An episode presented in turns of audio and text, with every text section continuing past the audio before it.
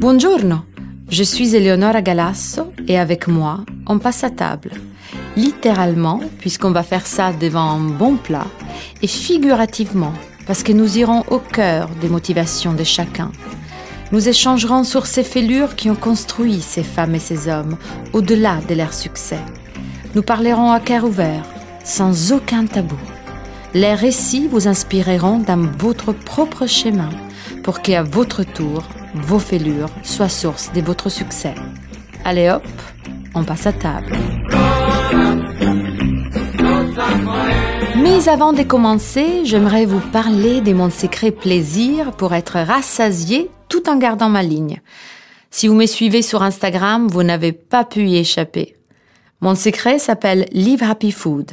Ce sont des pâtes qui ont les calories d'une carotte. Les plaisirs sans culpabilité par excellence. Un bon plat de pâtes sans les péchés. C'est possible grâce à la recette des pâtes de konjac et avoine.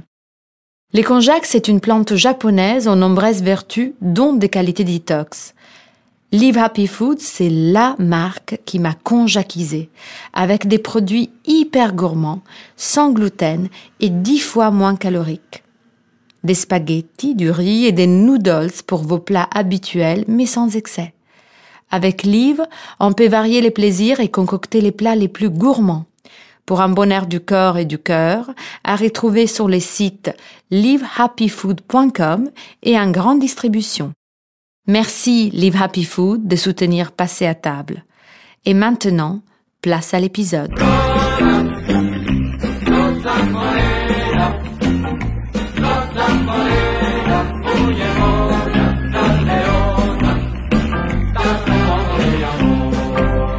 Julie, Eleonora. On l'a vu cuisiner, on l'a vu parler d'amour et des partages, on l'a vu doublement maman et femme comblée. Julie Andrieu a fait de sa carrière un formidable terrain d'exploration et partage, toujours entourée des plantes de lieux, anecdotes et personnages inspirants qui ont contribué à faire de sa joie de vivre une véritable mission. En la voyant faire ses tours des magiciennes des fourneaux pour faire connaître la cuisine française, la vraie, j'ai eu l'idée un peu insensée de pouvoir m'embarquer avec elle pour me raconter les coulisses de ses parcours extraordinaires. Après avoir attendu que les effets de la pandémie qui nous affecte tous, ou presque, terminent leur cours, tu vas pas quand même la déranger avec tes idées des partages, des visions, je me suis dit que comme pour tout dans la vie, il fallait essayer et surtout aller au bout de sa vision. Et alors, je lui ai proposé de passer à table avec moi. L'histoire de Julie commence ici.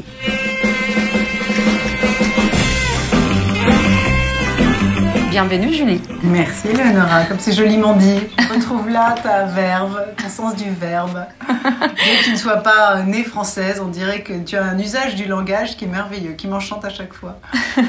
Et c'est les dictionnaires français qui m'enchantent d'ailleurs. Alors, je pense à toi et je pense à ces parcours absolument extraordinaires que tu as fait et qui couvrent plus que 20 ans en fait. Largement. Je me demande quelle est la chose que tu aurais aimé savoir lorsque tu as commencé ta carrière? Que j'aurais aimé savoir sur l'avenir, finalement, ou que j'aurais aimé savoir pour ne pas perdre de temps, pour ne pas faire des erreurs, c'est ça? Tu peux entendre cette question exactement comme tu le veux. Hein. Très bien, c'est une porte ouverte. Qu'est-ce que j'aurais aimé savoir? Je te répondrai de façon un peu décalée. Je me rends compte que finalement, j'aime bien l'inconnu, justement. J'aime bien, et ça m'arrive souvent, mais pour des choses parfois très importantes, voire complètement anecdotiques. J'aime bien ne pas savoir. Et j'aime bien ce petit frisson de te dire allez, je mise tout sur le rouge, tu vois, et on verra bien. Parce que je pense que fondamentalement, j'ai une certaine confiance en moi. Alors, c'est à prendre avec des pincettes, parce que je doute de plein de choses, comme certainement ceux qui nous écoutent, et comme toi, j'imagine. Mais j'ai eu la chance d'avoir une éducation pleine d'amour, d'une maman qui a donné tout ce qu'elle pouvait me donner à l'époque où je suis arrivée dans sa vie, le temps, l'affection, l'attention, et qui vous construit et qui vous étaye et qui donne une certaine colonne vertébrale Mmh. Donc ça permet de se dire, allez, hop, on y va, on verra bien. Mmh. J'ai pas cette fragilité-là. Et du coup, non, souvent les gens se posent des questions ou posent aux autres la question de se dire comment vous voyez-vous dans 10 ans ? Moi, je m'en fous, en fait, complètement. J'aime bien l'idée de ne pas savoir et de chaque jour découvrir ce que l'avenir peut nous apporter, en sachant qu'on y contribue largement, me semble-t-il.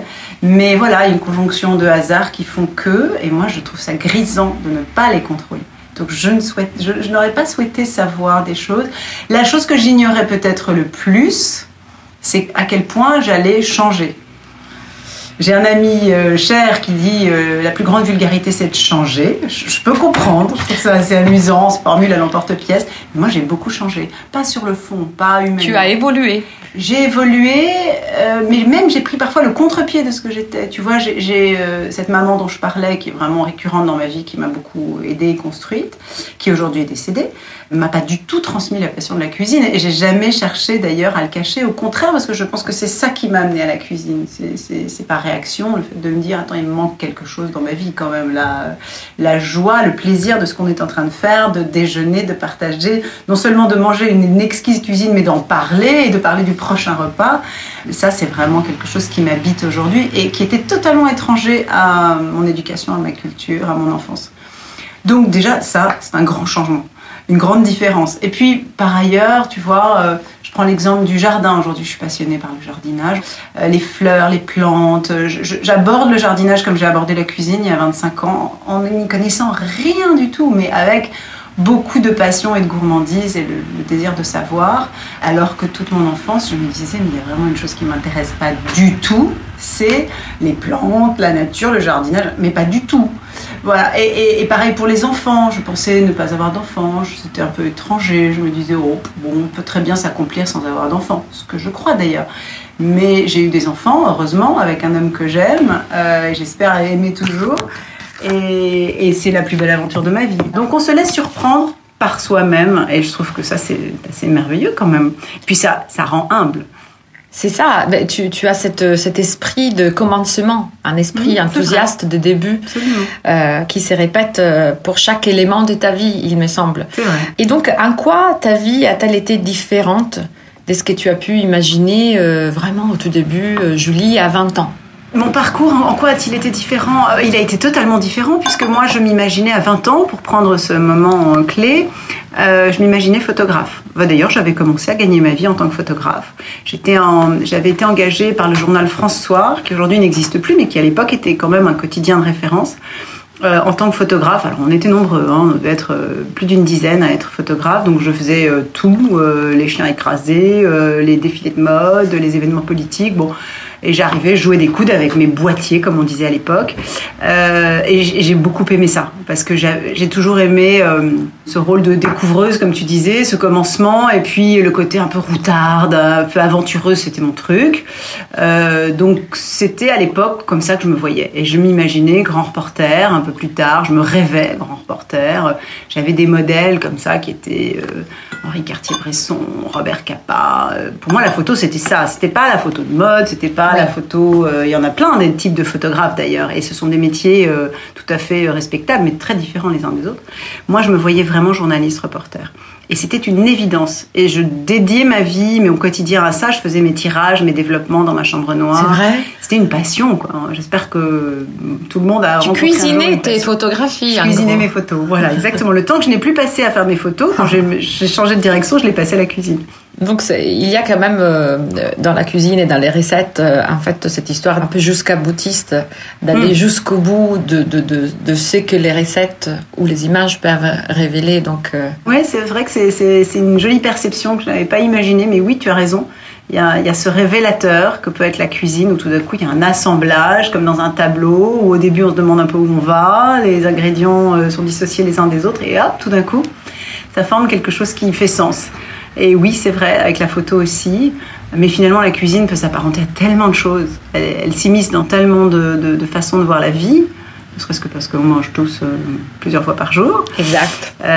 Donc, je trouve que c'est une grille de lecture merveilleuse, finalement. C'est pas toi qui vas me dire le contraire. Ah non, je trouve la cuisine extrêmement rassurante. Et quelles sont les meilleures ressources qui t'ont aidé en cours de route ? Je goûte ce rosé merveilleux que tu m'as servi. Quelles sont les ressources qui m'ont manqué en cours de route, c'est ça? Qui t'ont aidé. Ah, qui m'ont aidé, pardon. Oui. C'est le rosé. Alors, peut-être ce que j'ai cité tout à l'heure, là, une certaine forme de confiance en moi. Alors, une fois de plus, pas une assurance, parce que je pense que je doute sur plein de choses, mais voilà, une force de caractère qui fait que je pense que ça se finira bien. Tu vois, globalement. Que tout va bien, c'est passé pour toi. Oui, c'est-à-dire qu'on a tous fait des erreurs, j'en ai fait aussi, enfin, erreurs ou pas, ou en tout cas, un parcours qui ne vous correspond pas, aussi bien sentimentalement que professionnellement. Mais globalement, il y a un moment où moi, j'ai l'impression de retomber sur mes pattes. Voilà, de rester à peu près fidèle à ce que je suis. Il y a un curseur qui me guide, assez profond. Quelque chose de presque, j'allais dire, moral. Alors, il y a un côté un peu sérieux et presque religieux. Mais il y a vraiment cet ancrage qui, là aussi, est un héritage familial de... ça oui, ça non, ça c'est quelque chose qui correspond à ma morale et ça non. Donc bon, globalement, quand on suit sa propre boussole et qu'on l'a déjà un peu identifiée, encore faut-il l'identifier, on peut pas trop se tromper. Donc en fait, tu te fais confiance. Je me fais confiance, je fais confiance aux autres surtout, mais encore faut-il choisir les bonnes personnes et puis comprendre aussi que les autres ne sont pas vous et accepter la différence et savoir qu'il y a toujours des choses qui vous irritent chez l'autre, y compris chez la personne aimée, mais qu'il faut mettre ça de côté et essayer d'harmoniser avec votre caractère qui lui non plus n'est pas parfait. Donc voilà, c'est une question d'équilibre que je trouve passionnante finalement dans les rencontres et c'est vraiment ce qui guide ma vie, les rencontres. Quand je fais les carnets de Julie, il n'y a rien d'autre que la rencontre, savoir s'il faut cuire le clafoutis pendant 30 ou 40 minutes, je m'en fous en réalité. Enfin, je suis ravie qu'il soit réussi et c'est quand même mon job a priori. Mais dans le fond, c'est pas pour ça que je suis venue. C'est pour que la personne qui est en face me raconte son histoire. Pourquoi le clafoutis finalement? La philosophie du clafoutis. Non, mais ce qu'il y a derrière la cuisine qui est tellement intime. Il y a toujours de l'enfance, il y a toujours du sens, il y a toujours un cheminement qu'il est, je trouve, intéressant et plus aisé de raconter qu'un cheminement plus directement personnel, je dirais. Oui, un cheminement qui est à la fois collectif et personnel, et intime, de l'ordre de sceller un pacte avec soi-même, tout en répétant, telle une célébration, une certaine recette. C'est vrai, et puis il y a quelque chose d'éminemment sensuel quand même dans la cuisine, dans le rapport à la nourriture, aux ingrédients, le toucher, le goûter. Voilà, c'est quelque chose auquel on ne peut pas rester indifférent. Alors, chacun met la sensualité où il veut, on peut être sensuel sans aimer la cuisine, paraît-il. Mais c'est vrai que pour moi, c'est un équilibre élémentaire finalement. Je crois que je ne pourrais pas vivre sans. Et ça fait partie d'un art de vivre. Vraiment, je vois pas comment on peut dire les choses autrement, comme l'est aujourd'hui le jardin, comme le sont les moments que je passe avec mes enfants qui sont absolument prioritaires et c'est vrai que parfois j'envoie à mes copines qui bossent comme des dingues à Paris, moi j'habite plus Paris, des photos ou des messages où je suis en train de faire un pique-nique à 12h15 en pleine semaine avec mes enfants au bord du Grand Canal à Versailles où je vis, à courir après les oies sauvages et là je sens un grand blanc en face de quoi elle nous parle quoi, vraiment. Et moi ces moments-là, ils sont totalement précieux et ce sont les plus jolis moments de mon existence. Donc, tant que je peux les vivre, je les cultive.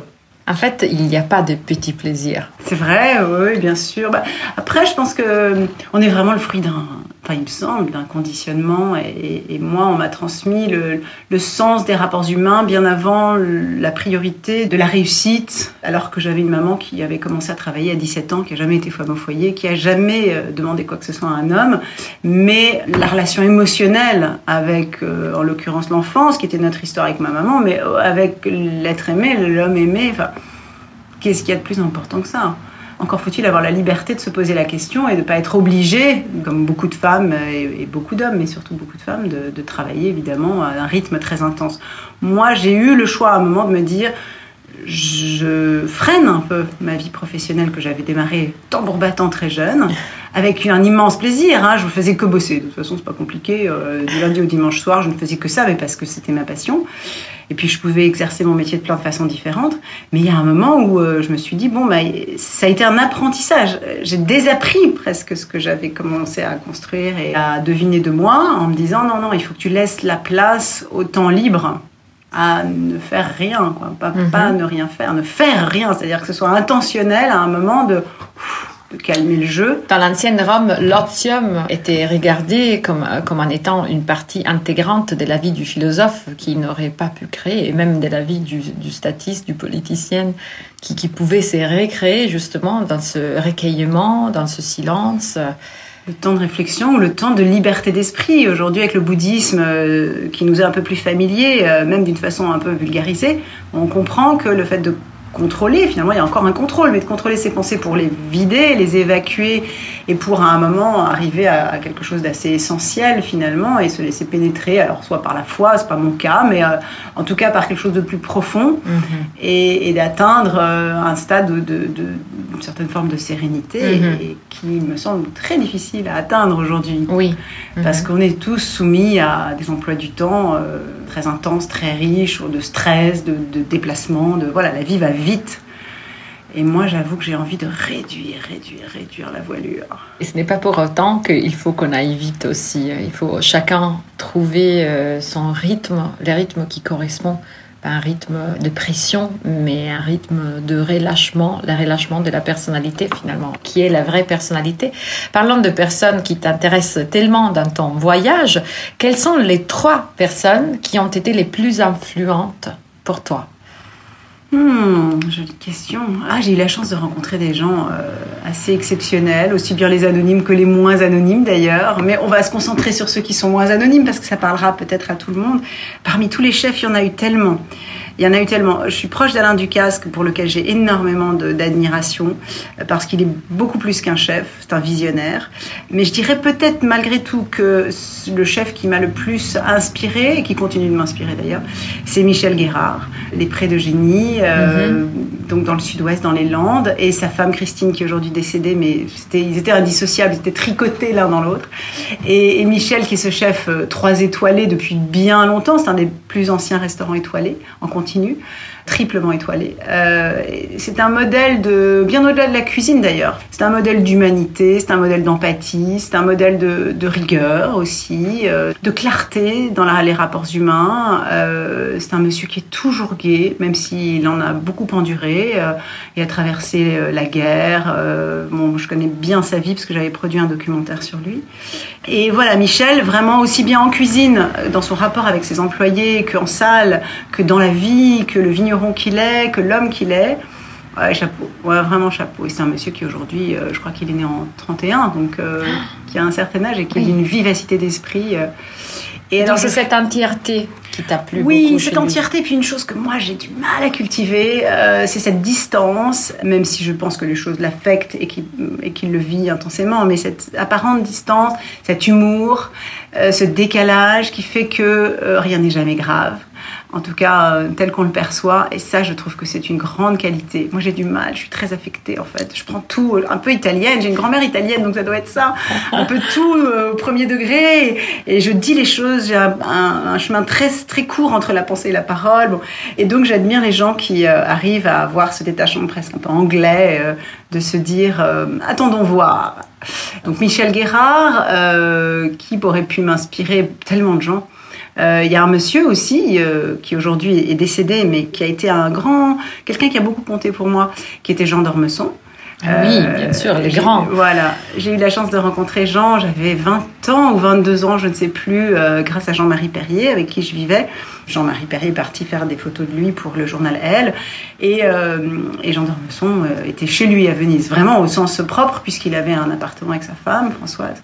Et donc, il nous a fait visiter pendant 3 jours Venise à sa sauce d'enfer, parce qu'il allait tellement vite, il volait, c'est pas compliqué. Nous, on était derrière, suant. C'est là où on voit les être supérieur. Il avait déjà probablement 70 ans et il cavalait, il voulait tout nous montrer, tout nous décrire, nous expliquer avec sa culture phénoménale et en même temps avec là aussi son humour, sa légèreté, sa distance. Et c'était un moment inoubliable et on s'est jamais vraiment perdu. On a continué de se voir étonnamment d'ailleurs. Cette relation était étonnante. Je me suis toujours dit mais Qu'est-ce que je peux bien lui apporter ? Parce que, bon, je n'ai pas été sa maîtresse, en l'occurrence, d'autres l'ont été, moi non. Mais on avait ces espèces de repas où on parlait de tout et de rien, de l'actualité, des livres, des auteurs, alors que, bon, voilà, j'espère pas dire trop de bêtises, mais enfin bon, je n'étais pas non plus au niveau de beaucoup de ses interlocuteurs. Mais je crois qu'il a eu une certaine affection pour ma franchise, peut-être, je ne sais pas. Ouais, je suis certaine. Voilà, et puis il aimait les femmes, bien sûr. Et on s'est vus, en fait, jusqu'à ce qu'il meure. Je l'ai eu au téléphone la veille de sa mort, 1 ou 2 fois par an, autour d'un repas, comme on le fait là, avec Olivier, qui était son chef, cuisinier en maison bourgeoise, comme on dit, qui nous faisait une cuisine merveilleuse. Et Jean, mais je ressortais de ces 3 heures de repas, mais sur un coussin d'air, quoi.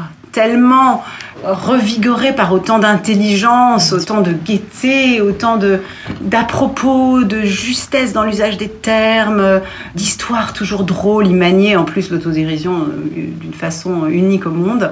Donc il avait toujours une petite pique contre lui-même, mais en même temps qu'il mettait toujours un peu en valeur. Enfin, c'était vraiment un esprit nettement supérieur, je ne suis pas la seule à le dire. Ça donnait confiance en l'humanité, tu sais, vraiment tu te ressortais de là, même si tu avais... le moral à zéro, tu te disais waouh, il y a des Jean d'Ormesson quoi sur la planète. Ça met dans la chair de poule, ça a dû être. Je pense qu'il aurait beaucoup aimé partager un repas avec toi, c'est peu de le dire. C'est une amitié phénoménale. Ouais. C'est une affinité élective, en fait, comme le dirait Goethe. Oui. Je te dis, j'ai cessé au bout d'un moment de me demander pourquoi il me proposait de déjeuner. Bon, j'avais peut-être une petite idée, hein, mais enfin, il se trouve qu'au bout d'un moment, j'étais mariée avec des enfants et que ça devenait bon, tout à fait gratuit, sans aucune perspective de quoi que ce soit. Et puis, lui, il commençait à devenir un très, très vieux monsieur. Donc, voilà, il a eu cette élégance, et je pense, ce signe d'amitié, d'entretenir cette relation sans intérêt. Puisque je lui faisais même pas la cuisine. Hein. Mais jamais. Non, c'était chez lui. Non, ah non, j'aurais pas osé l'inviter chez moi. Non, c'était chez lui, c'était au Ritz. Il avait ses cantines, le bar du Ritz. Mais voilà, c'était un monsieur terriblement inspirant et j'étais assez touchée par le discours d'Emmanuel Macron lors de ses obsèques parce que j'ai trouvé qu'il disait des choses très, très justes, qu'il avait su vraiment, je crois qu'il était sincèrement admiratif de ce qu'était Jean d'Ormesson. Il avait su dégager des grandes lignes de sa personnalité et en dire toute la rareté. Donc voilà, numéro 2. Et numéro 3, peut-être plus rapidement... un homme que j'ai eu la chance de croiser et dont j'ai parlé tout à l'heure, qui était Henri Cartier-Bresson, ce très très grand photographe. Tu as pu les croiser. J'ai pu le croiser avant sa mort grâce à mon amie Barbara, qui est une amie d'enfance dont les parents étaient très proches de lui. Et j'étais un photographe en devenir. Je revenais de 3 mois en Inde, au Népal, au Sri Lanka...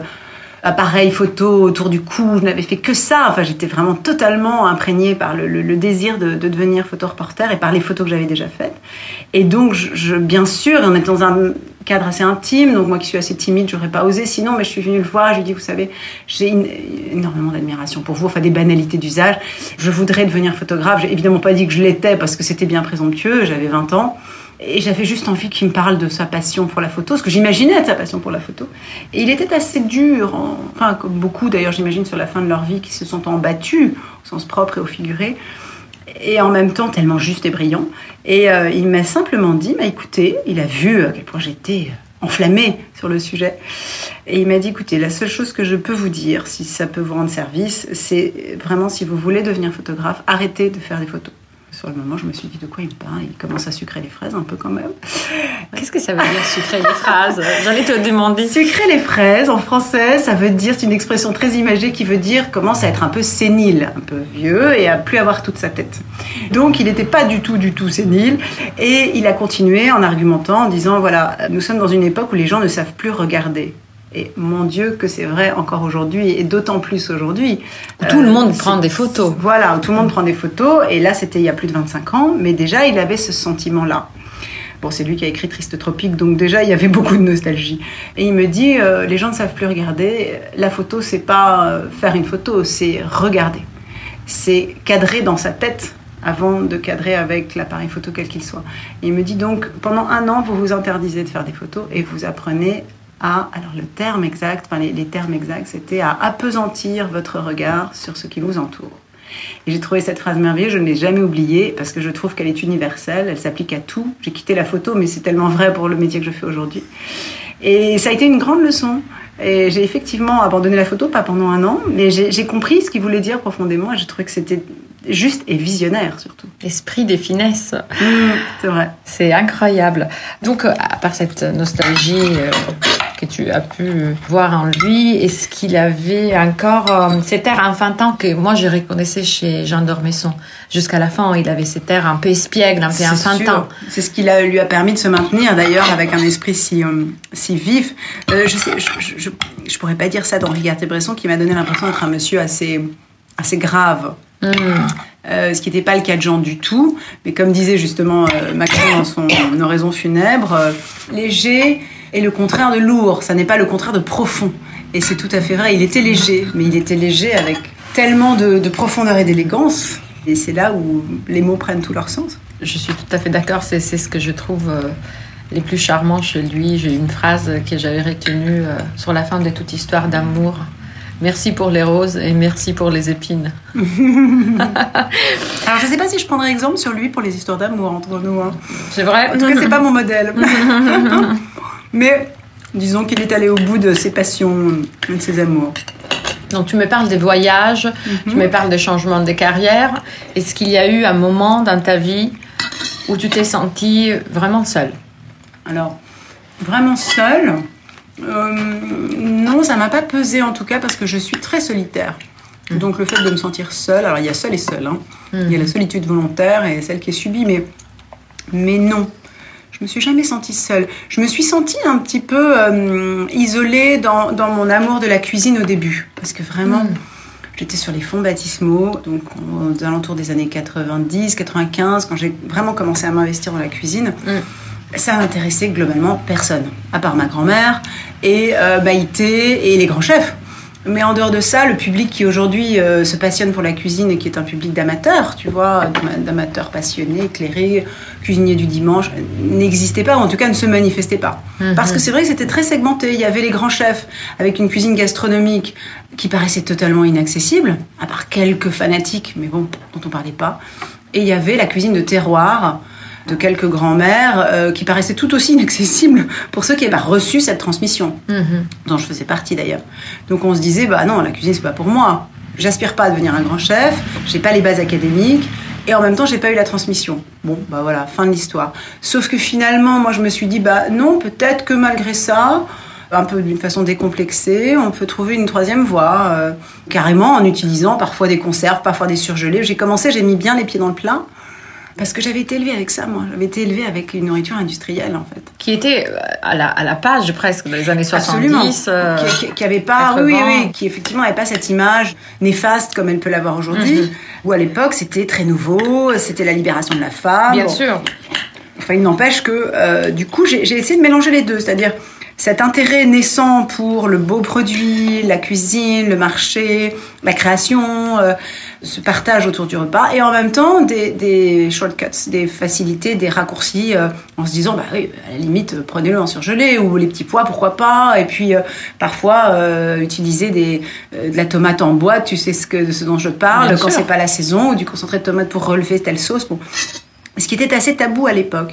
Et à ce moment-là, oui, je me suis sentie assez seule, notamment parce que moi, très vite, je me suis dirigée vers la télé. Parce que je savais que je voulais pas devenir chef.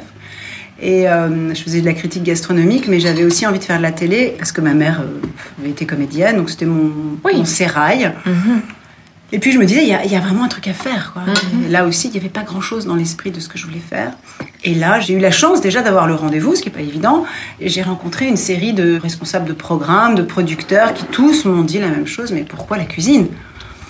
Alors, c'était toujours des hommes, d'ailleurs. Et jusqu'à ce que je rencontre une femme, Clémence de Bodina, qui était à la tête de la chaîne Teva, qui appartenait à M6, chaîne dite consacrée aux femmes. Et elle m'a dit, bah oui, tiens, ça m'intéresse, parce que vous n'avez pas du tout le profil classique, c'est le moins qu'on puisse dire. Donc vous allez peut-être faire une cuisine un peu différente, qui ne donnera pas l'impression de confiner les femmes dans la cuisine. Donc c'est toi qui as cherché, c'est toi qui as été entrepreneuse. Bien sûr. Et tu as proposé un format, une ligne. Oui, non, mais j'ai jamais attendu qu'on me propose quoi que ce soit. Hein. Ça, je veux dire que c'est peut-être un des signes caractéristiques. Il m'est arrivé souvent de refuser, mais en revanche, les propositions, c'est moi qui vais les chercher. Quand j'ai une idée, je me dis, bon, si moi j'ai envie de la voir à l'antenne, ou à la radio, je fais de la radio, ou dans la presse, c'est que peut-être ça va intéresser d'autres gens. Tu vois, pourquoi pas ? Et donc, je creuse mon sillon. Ce poulet est délicieux, par ailleurs.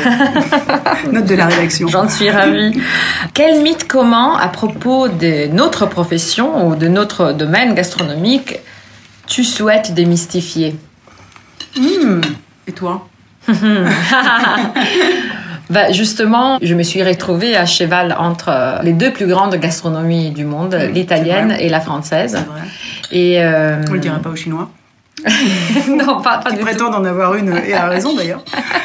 Mais donc je me suis retrouvée à cheval entre ces deux cuisines qui ont toutes les deux un rapport aux produits très intime, très sensuel, mais qui ont une vision à la base, qui est complètement contradictoire. La cuisine dite élitiste, la cuisine pour peu, for people in the know, voilà. En Italie, c'est la cuisine qu'on peut retrouver vraiment dans la petite crique dont je t'ai parlé, que j'évoquais, où il y a un cuisinier pour servir 8 personnes et un service uniquement et avec des produits vraiment locavores qui sont issus de la mer, qui sont issus de son jardin. Et c'est quelque chose qui, aujourd'hui, peut-être est à la mode en France, dans d'autres pays, en Italie, a toujours été les seuls choix possibles, en fait. Et donc, quelle chance vous avez! Nous avons une cuisine qui est plutôt une cuisine itinérante, qui est une cuisine désintégrée, parce que nous avons 20 régions, 110 provinces, et chaque province résonne avec une culture gastronomique différente. Et une unification, du point de vue historique, assez récente, finalement. Très récente. Donc, finalement, c'est compliqué pour un Italien de se dire italien, chose qu'on ne retrouve pas chez les Français, parce que les Français, il y a la grande terre, il y a la grande France, et puis il y a les chefs qui, jusqu'à la Révolution, ont été dans des grandes maisons et qui, ensuite, ont pris la route du sud pour arriver jusqu'en Italie, justement. Et on les a retrouvés dans le nord de l'Italie. Oui, enfin attention, les chefs italiens ont beaucoup inspiré aussi les cuisines de la monarchie, notamment les chefs des rois. Tu vois, François Ier, le premier justement, avec ses guerres d'Italie, est revenu avec l'amour des arts et au rang desquels la cuisine. Absolument. Et Catherine de Médicis, qui a amené la fourchette et qui a amené plein d'ingrédients et qui a amené la cuisine italienne. Et c'est vrai qu'il y a toujours eu un mélange. J'aime particulièrement les mélanges qu'on peut trouver dans les nord-ouest d'Italie, toute la partie du Piémont qui était sous la famille Savoie et justement le nord de la France. Donc nous avons des concoctions qui sont tellement similaires. Après, culturellement, je trouve que les Italiens et les Français ont beaucoup de sympathie les uns pour les autres, mais on est quand même des cousins éloignés d'outre-Alpes, Alors que je pense qu'il y a tellement de connivences qu'il faudrait découvrir de plus en plus. Je pense que la relation et la condition du mélange entre la cuisine italienne et celle française a beaucoup plus de connivences qu'on ne le croit, qui sont toutes encore à découvrir en fait. Sûr. Moi, beaucoup d'échos, beaucoup de résonances. L'intérêt des Français pour la cuisine italienne et réciproquement, on est la preuve. Mais enfin, tout le monde s'intéresse à la cuisine italienne dans le monde entier. Donc, c'est pas, ça ne nous distingue pas. Mais pour répondre à ta question, je dirais peut-être que le mythe que j'aurais bien déboulonné, alors sur la cuisine française, pour parler de ce que je maîtrise peut-être le mieux, quoique, c'est cette idée que gastronomie et santé sont opposées. J'ai évoqué la Chine en rigolant tout à l'heure, mais en Chine, c'est tout à fait le contraire. C'est-à-dire que finalement, il n'y a pas de bon plat s'il n'est bon pour la santé. Bon, on a peut-être un peu pris nos distances avec ça, mais en tout cas, fondamentalement, dans la constitution de cette cuisine, qui est millénaire, le plat doit avant tout être équilibré, le yin, le yang, le chaud, le froid, sachant que ça, on ne parle pas seulement de température, on parle de ce que ça provoque au corps. On construit, finalement, le chef doit construire son plat avant tout du point de vue diététique. Ce que je trouve absolument passionnant, parce qu'avant tout, la cuisine, c'est quand même pour se nourrir. Et se nourrir, pourquoi ? Pour être en forme, pour se faire du bien, pour essayer de mourir le plus tard possible, de retarder les maladies. Bon. Donc tout ça, on l'a un peu perdu en France. Et on a tendance, moi je l'ai tellement entendu parce que je suis relativement mince et les gens me disaient mais comment faites-vous pour cuisiner comme ça doit être arrivé et manger comme vous le faites sans grossir? Bon, bah moi c'est un peu une non-question parce que en réalité, bon, d'abord, j'ai une constitution, c'est sûr, ça aide, une maman qui était toute mince, mais par ailleurs, je me rends compte que je fais aussi un choix. Mon choix est conditionné dans ma nourriture par le fait d'avoir un mode de vie sain. Alors, je ne suis pas du tout orthorexique, comme on dit aujourd'hui. C'est-à-dire que je ne calcule pas du tout les calories. Là, je profite de tes pommes de terre qui baignent dans le gras et c'est bon. Baignent. Attention, ce n'est pas péjoratif, mais je veux dire, tu as mis de la sauce et ta lasagne aussi, même si je sais qu'elle est au konjac et que, justement, les calories sont divisées. Mais ce n'est pas ça qui conduit mes choix. En revanche... Moi, aller au McDo, enfin au McDo ou autre, ça, vraiment, ça ne me parle pas du tout. C'est un autre monde, c'est une autre planète. Après, je ne condamne pas. Mes enfants souvent me disent « Oh, on a envie d'aller avec les copains ». Je dis « Bah, allez-y, il faut que ça reste occasionnel et je ne veux surtout pas interdire quoi que ce soit ». Mais voilà, je crois qu'on essaye de manger équilibré, des bons produits, pas trop de sucre, un peu de protéines, mais pas trop, en tout cas protéines animales. Et tout ça va de soi, je dirais. Mais c'est pour ça que je ne comprends pas qu'on dissocie gastronomie, goût et nutrition. Je suis tout à fait d'accord avec toi parce que je suis issue de la culture italienne où le régime méditerranéen, qui d'ailleurs n'est pas un régime, mais c'est un style de vie. Oui, bien sûr. Et voilà, ça part du concept de la pyramide. Et à la base de la pyramide, il y a les rapports sociaux. Absolument. Il faut toujours s'alimenter en compagnie des uns des autres parce qu'on va s'alimenter certainement beaucoup moins voracement que si on était seul. Et ensuite, la présence des graines, des fruits frais et secs, des légumes, du poisson, de la viande blanche. Tout cela a été, encore une fois, non pas un choix, mais quelque chose qui nous a juste été imposé par le pays à Grèce paysan que nous sommes.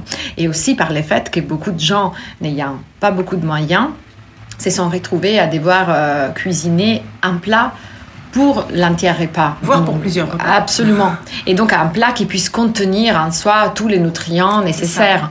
Et c'est vrai que la cuisine méditerranéenne marque fortement mon territoire d'âme, disons. Et tu parlais justement des questions qui peuvent nous poser les curieux, qui se disent comment ça se fait que vous soyez dans la cuisine et que ça ne se voit pas particulièrement. Parce que je pense que nous sommes grisés par les produits, mais il y a justement cet amour pour l'équilibre aussi, qui fait que finalement, on le fait systématiquement tous les jours, à tous les repas, mais on ne le fait pas de manière, obsédée. Oui. Parce que c'est juste quelque chose qui est très naturel. C'est un plaisir qu'on recherche comme un petit plaisir et non pas comme quelque chose de pantagruélique nécessairement. Chose de constant. Et donc, mais qui ne doit jamais être dissocié du plaisir, tu as raison. Et donc, du tout petit plaisir, ça ne doit pas être quelque chose qui fasse beaucoup de bruit à chaque fois. Et donc, je me demande, quelle est la manière dont tu aimerais qu'on se souvienne de toi ? Parce que là, tu as fait un parcours désormais sur 25 ans dans la cuisine. Oui, totalement. J'en ai 47 et j'ai dû commencer à 22 ans, oui, c'est ça. Mais tiens, on va faire une fête d'ailleurs. Il faut. Penser. S'il y a une excuse pour une fête, je suis. Ah bah oui, j'espère bien. Alors, écoute, je pense que j'aime.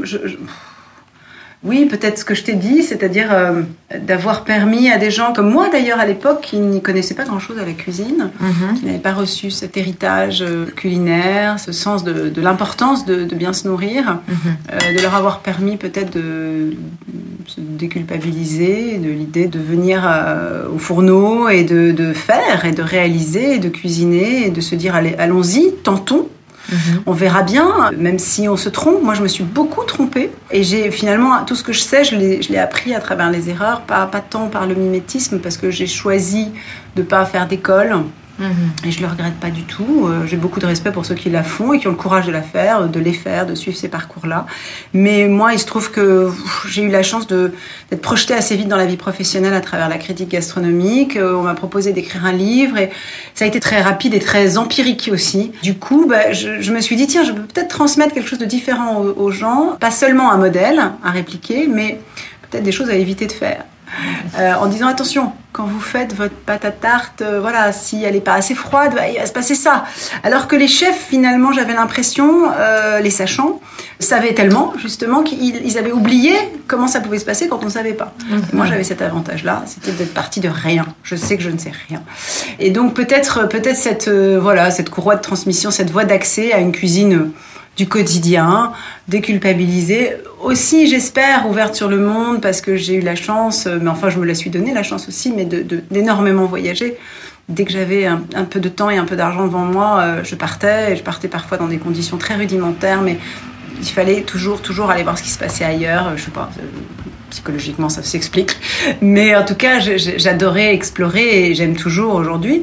Donc voilà, une cuisine ouverte sur le monde, une cuisine accessible, une cuisine instinctive, et peut-être que c'est déjà pas mal. Je pense que c'est tout à fait exceptionnel ton parcours. Si tu aurais pu te mettre à ma place, quelle question tu te serais posée? Alors, je me serais posé une question. Je me serais demandé si je n'avais pas habité la France, en l'occurrence pendant 42 ans Paris et maintenant Versailles, donc c'est quand même pas bien loin. Où est-ce que j'aurais voulu habiter ? Raconte-nous, Julie. Donc, je suis très heureuse en France et je pense qu'on a énormément de chance, comme tu me l'as dit au début de cet entretien off, de vivre en France. Ça, c'est vrai, c'est le préambule, mais peut-être par ce goût du commencement, comme tu le disais si joliment, et par ce goût de l'aventure, avec un grand A. J'aurais bien aimé un jour quand même faire l'expérience de vivre ailleurs. Je ne sais pas si ça arrivera, mais j'avoue que j'aurais un goût très prononcé pour l'Italie. Ah. Je me demande si chaque Français n'a pas en lui le rêve inavoué, inassouvi souvent de vivre en Italie. Il y a quand même un cousinage d'esthétique, de culture, d'histoire qui nous anime. Donc l'Italie, oui. Les promenades de flâneuse en Italie. Oui, je sais pas si j'en ferai quelque chose de professionnel, mais vivre en Italie, à faire l'expérience de vivre dans cet univers, de ce que je perçois comme étant quand même une beauté et une harmonie assez inégalée. Alors peut-être pas partout, hein, comme en France d'ailleurs, il y a plein de régions en Italie qui doivent être construites et pas forcément propices aux rêves. Mais enfin bon, quand tu descends de Florence à Sienne, tu te dis waouh. Il n'y a pas ça dans beaucoup d'endroits au monde. On a un épithète pour presque tous les Italiens. On dit bello. Quand quelque chose nous plaît, c'est bello. Quand quelque chose va dans la bonne direction, bello. C'est toujours les beaux qui nous animent et qui nous transportent. Et qui est une priorité. Oui. Ce qui n'est pas assez, je trouve, le cas chez les Français qui pourtant en ont du bello dans leur pays et qui ne savent pas suffisamment le préserver, me semble-t-il. Avec un paysage qui s'abîme beaucoup, je trouve. Je trouve au contraire que pour tout ce qui est monument historique, vous avez une manière de conserver en France, à Paris notamment, que nous n'avons pas par manque de soins, par difficultés administratives en Italie, où on accumule, ne serait-ce que des restes. Par exemple, quand j'étais jeune, j'allais au Roman Forum, en fait, et on pouvait se promener librement. Il n'y avait pas de tickets, et on pouvait justement se libérer, mais c'est promener parmi les colonnes. Absolument. Et il y avait des petits morceaux, des petites mains, des petits pieds, des petits doigts. Que tout le monde volait. Tout à fait. Alors, c'est très commun d'aller dans des terrasses romaines particulières et de trouver des petits morceaux d'oreilles, de nez, des statues, parce qu'il y en avait tellement. Et justement, c'est une ville qui est dévoratrice, non, presque, avec une espèce de vie méduse, en fait, avec toute cette histoire, avec cette nourriture charnelle, avec ces abats. Et c'est vrai que j'ai un grand amour pour Rome, mais il m'attriste de voir, quoique la ville est extrêmement fréquentée par les pèlerins, par les touristes en particulier, il n'y a pas autant de soins. C'est peut-être. Mais alors moi, je ne parlais pas tant des monuments, et tu as raison de le souligner, ils sont assez merveilleusement préservés en France, quand même, globalement. On y accorde pas mal de budget par rapport à d'autres choses. En revanche, moi, je parlais plutôt du paysage, vraiment, c'est-à-dire la campagne, où quand même de plus en plus de campagnes sont envahies par ces zones périphériques des villes, zones commerciales. Avec des bâtiments qui étaient censés être provisoires qui finalement ne le seront jamais, quadrillés de routes, de ronds-points, de lotissements, pas forcément toujours utiles non plus. Bon, voilà, ça me fait un peu peur parce que ça va vite. Les terres agricoles aussi qui sont un peu sanctuarisées mais pas complètement et donc qui sont chaque année grignotées au profit d'une promotion immobilière. Ce sont des réalités auxquelles j'ai été confrontée quand même pendant 10 ans à travers les carnets de Julie, parce que j'ai fait parler les gens, j'ai rencontré beaucoup d'agriculteurs, de paysans. Il faut qu'on ait conscience je sais qu'il y a beaucoup d'intérêts croisés, mais de ce patrimoine. C'est ça qui fait que nous avons des millions de touristes chaque année, c'est vraiment ça. Et la gastronomie aussi, donc préservons notre paysage, préservons notre gastronomie. Bien sûr, il faut animer le pays pour qu'il soit dans une forme de vie contemporaine. On ne va pas en faire uniquement un musée. Mais je trouve que l'Italie, en tout cas pour certaines régions, a trouvé un bon compromis. Je parlais de la Toscane. Ça m'a frappée parce qu'en Toscane, on ne peut pas construire un commerce, un supermarché, je ne sais pas quoi, n'importe où. En fait, non. Il faut arriver à restructurer, restaurer un bâtiment ancien et se fondre dans le paysage, ce que je trouve tellement évident, mais ce qui n'est pas du tout le cas chez nous. Donc, ayons cet amour, j'allais dire ce respect, cet amour du patrimoine pour en faire une priorité absolue. C'est très important, et donc pour en faire une priorité et non pas juste un lieu satellitaire dans une telle région. Je parlais de ces supermarchés qui sont dans les villes et qui ne se voient pas puisqu'ils font partie vraiment de l'ensemble architectural. Mais ça veut dire aussi que du coup, ces villages, ils sont animés parce qu'on ne va pas mettre ce supermarché à 3 km, il va falloir prendre sa voiture. Donc il y a toute une réflexion aussi sur l'urbanisation. J'ai bien conscience que ce n'est pas aussi simple que ça à gérer, mais parce qu'aujourd'hui, on fait justement des centres-villes vidés des voitures, mais j'ai trouvé que le compromis était assez juste en Italie. Alors, en fait, je vais te poser les dernières deux questions. Donc, alors, si tu pouvais conserver un souvenir pour toujours, ça serait... Mais tu crois qu'on ne les conserve pas pour toujours, les souvenirs, alors ? Remarque, c'est vrai.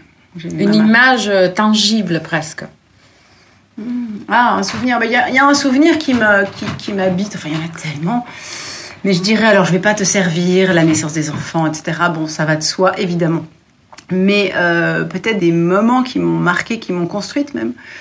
Ce jour, cette nuit plutôt, d'arriver dans cette ville qui m'a tant inspirée, passionnée, qui est toujours Bénarès, en Inde, qui s'appelle aujourd'hui Varanasi, donc qui est probablement la ville la plus sacrée, en tout cas la plus sacrée au bord du Gange en Inde.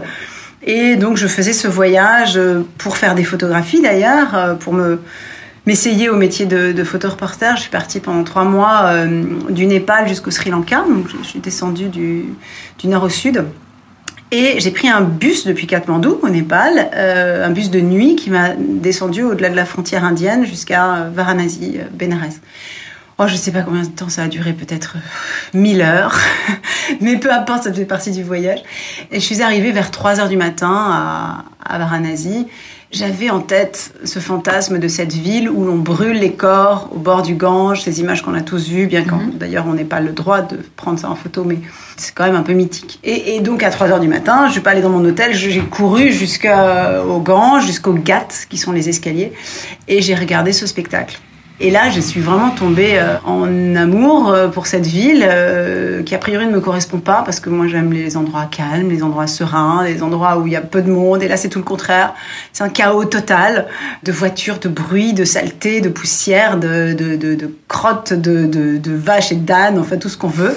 Mais il y a quelque chose de tellement surdimensionné, de tellement fou dans cette ville et de tellement éloigné, d'ailleurs, de ce que j'ai pu vivre, moi, jusque-là. J'ai eu vraiment un choc stendhalien, on parlait de l'Italie, et j'ai pris ça en pleine gueule. J'avais l'impression d'un voyage, non pas seulement géographique, mais temporel. Vraiment, j'aurais pu revenir 2000 ans en arrière, en réalité. Je crois que visuellement, ça aurait été pareil. Il n'y avait aucune trace de notre monde contemporain. Mmh. Et je suis revenue dans cette ville une dizaine de fois, donc depuis 25 ans, et souvent seule d'ailleurs, alors que, je l'ai dit, je ne suis pas spécialement croyante ou spirituelle, mais il y a quelque chose qui me nourrit indéniablement.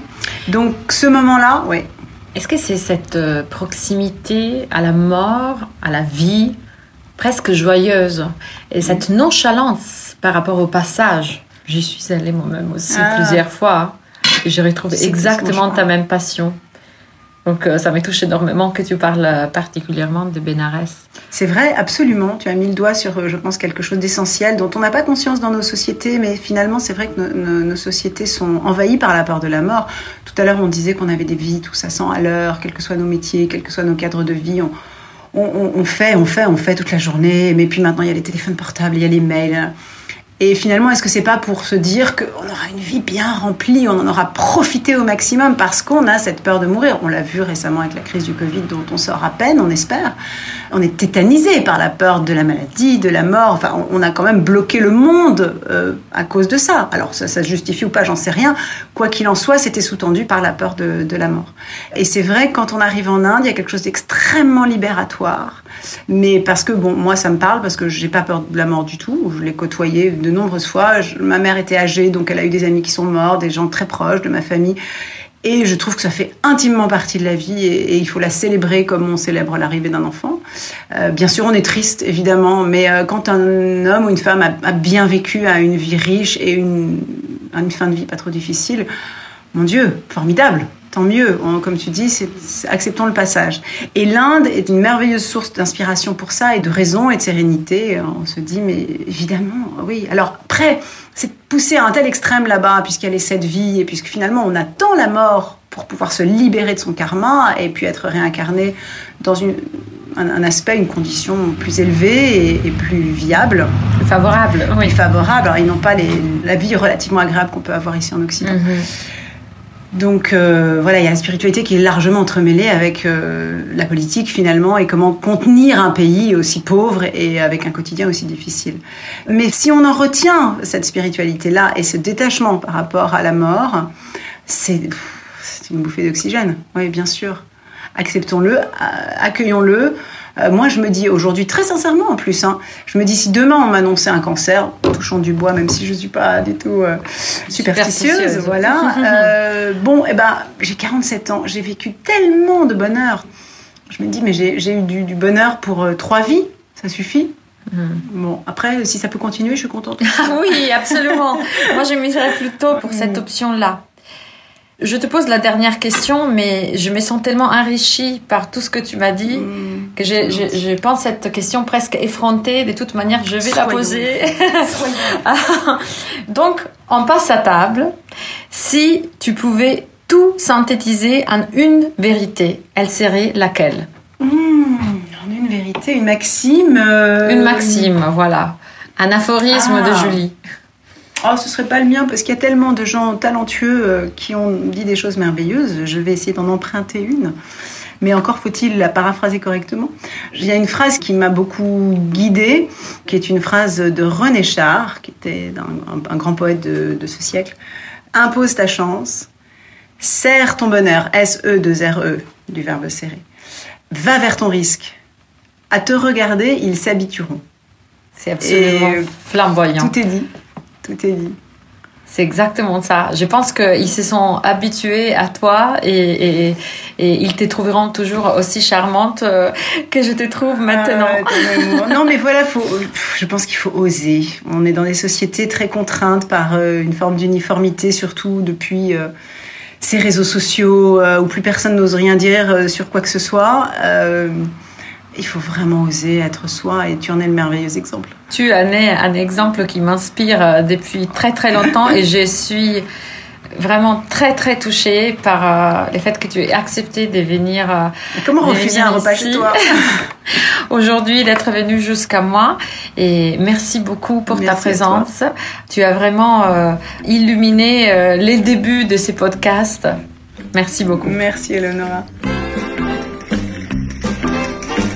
Merci à vous, chers auditeurs et auditrices, de passer à table. Et d'ailleurs, j'ai besoin de vous. Donc, si vous aimez ces podcasts, aidez-moi à grandir en mettant 5 étoiles et en précisant pourquoi vous aimez passer à table, ce qui m'aidera dans les épisodes futurs. Si vous désirez me contacter, retrouvez-moi sur Instagram sous le pseudo Eleonora Galasso. Donc, je compte sur vous. Grazie a tutti, et je vous dis à très vite pour un nouvel épisode.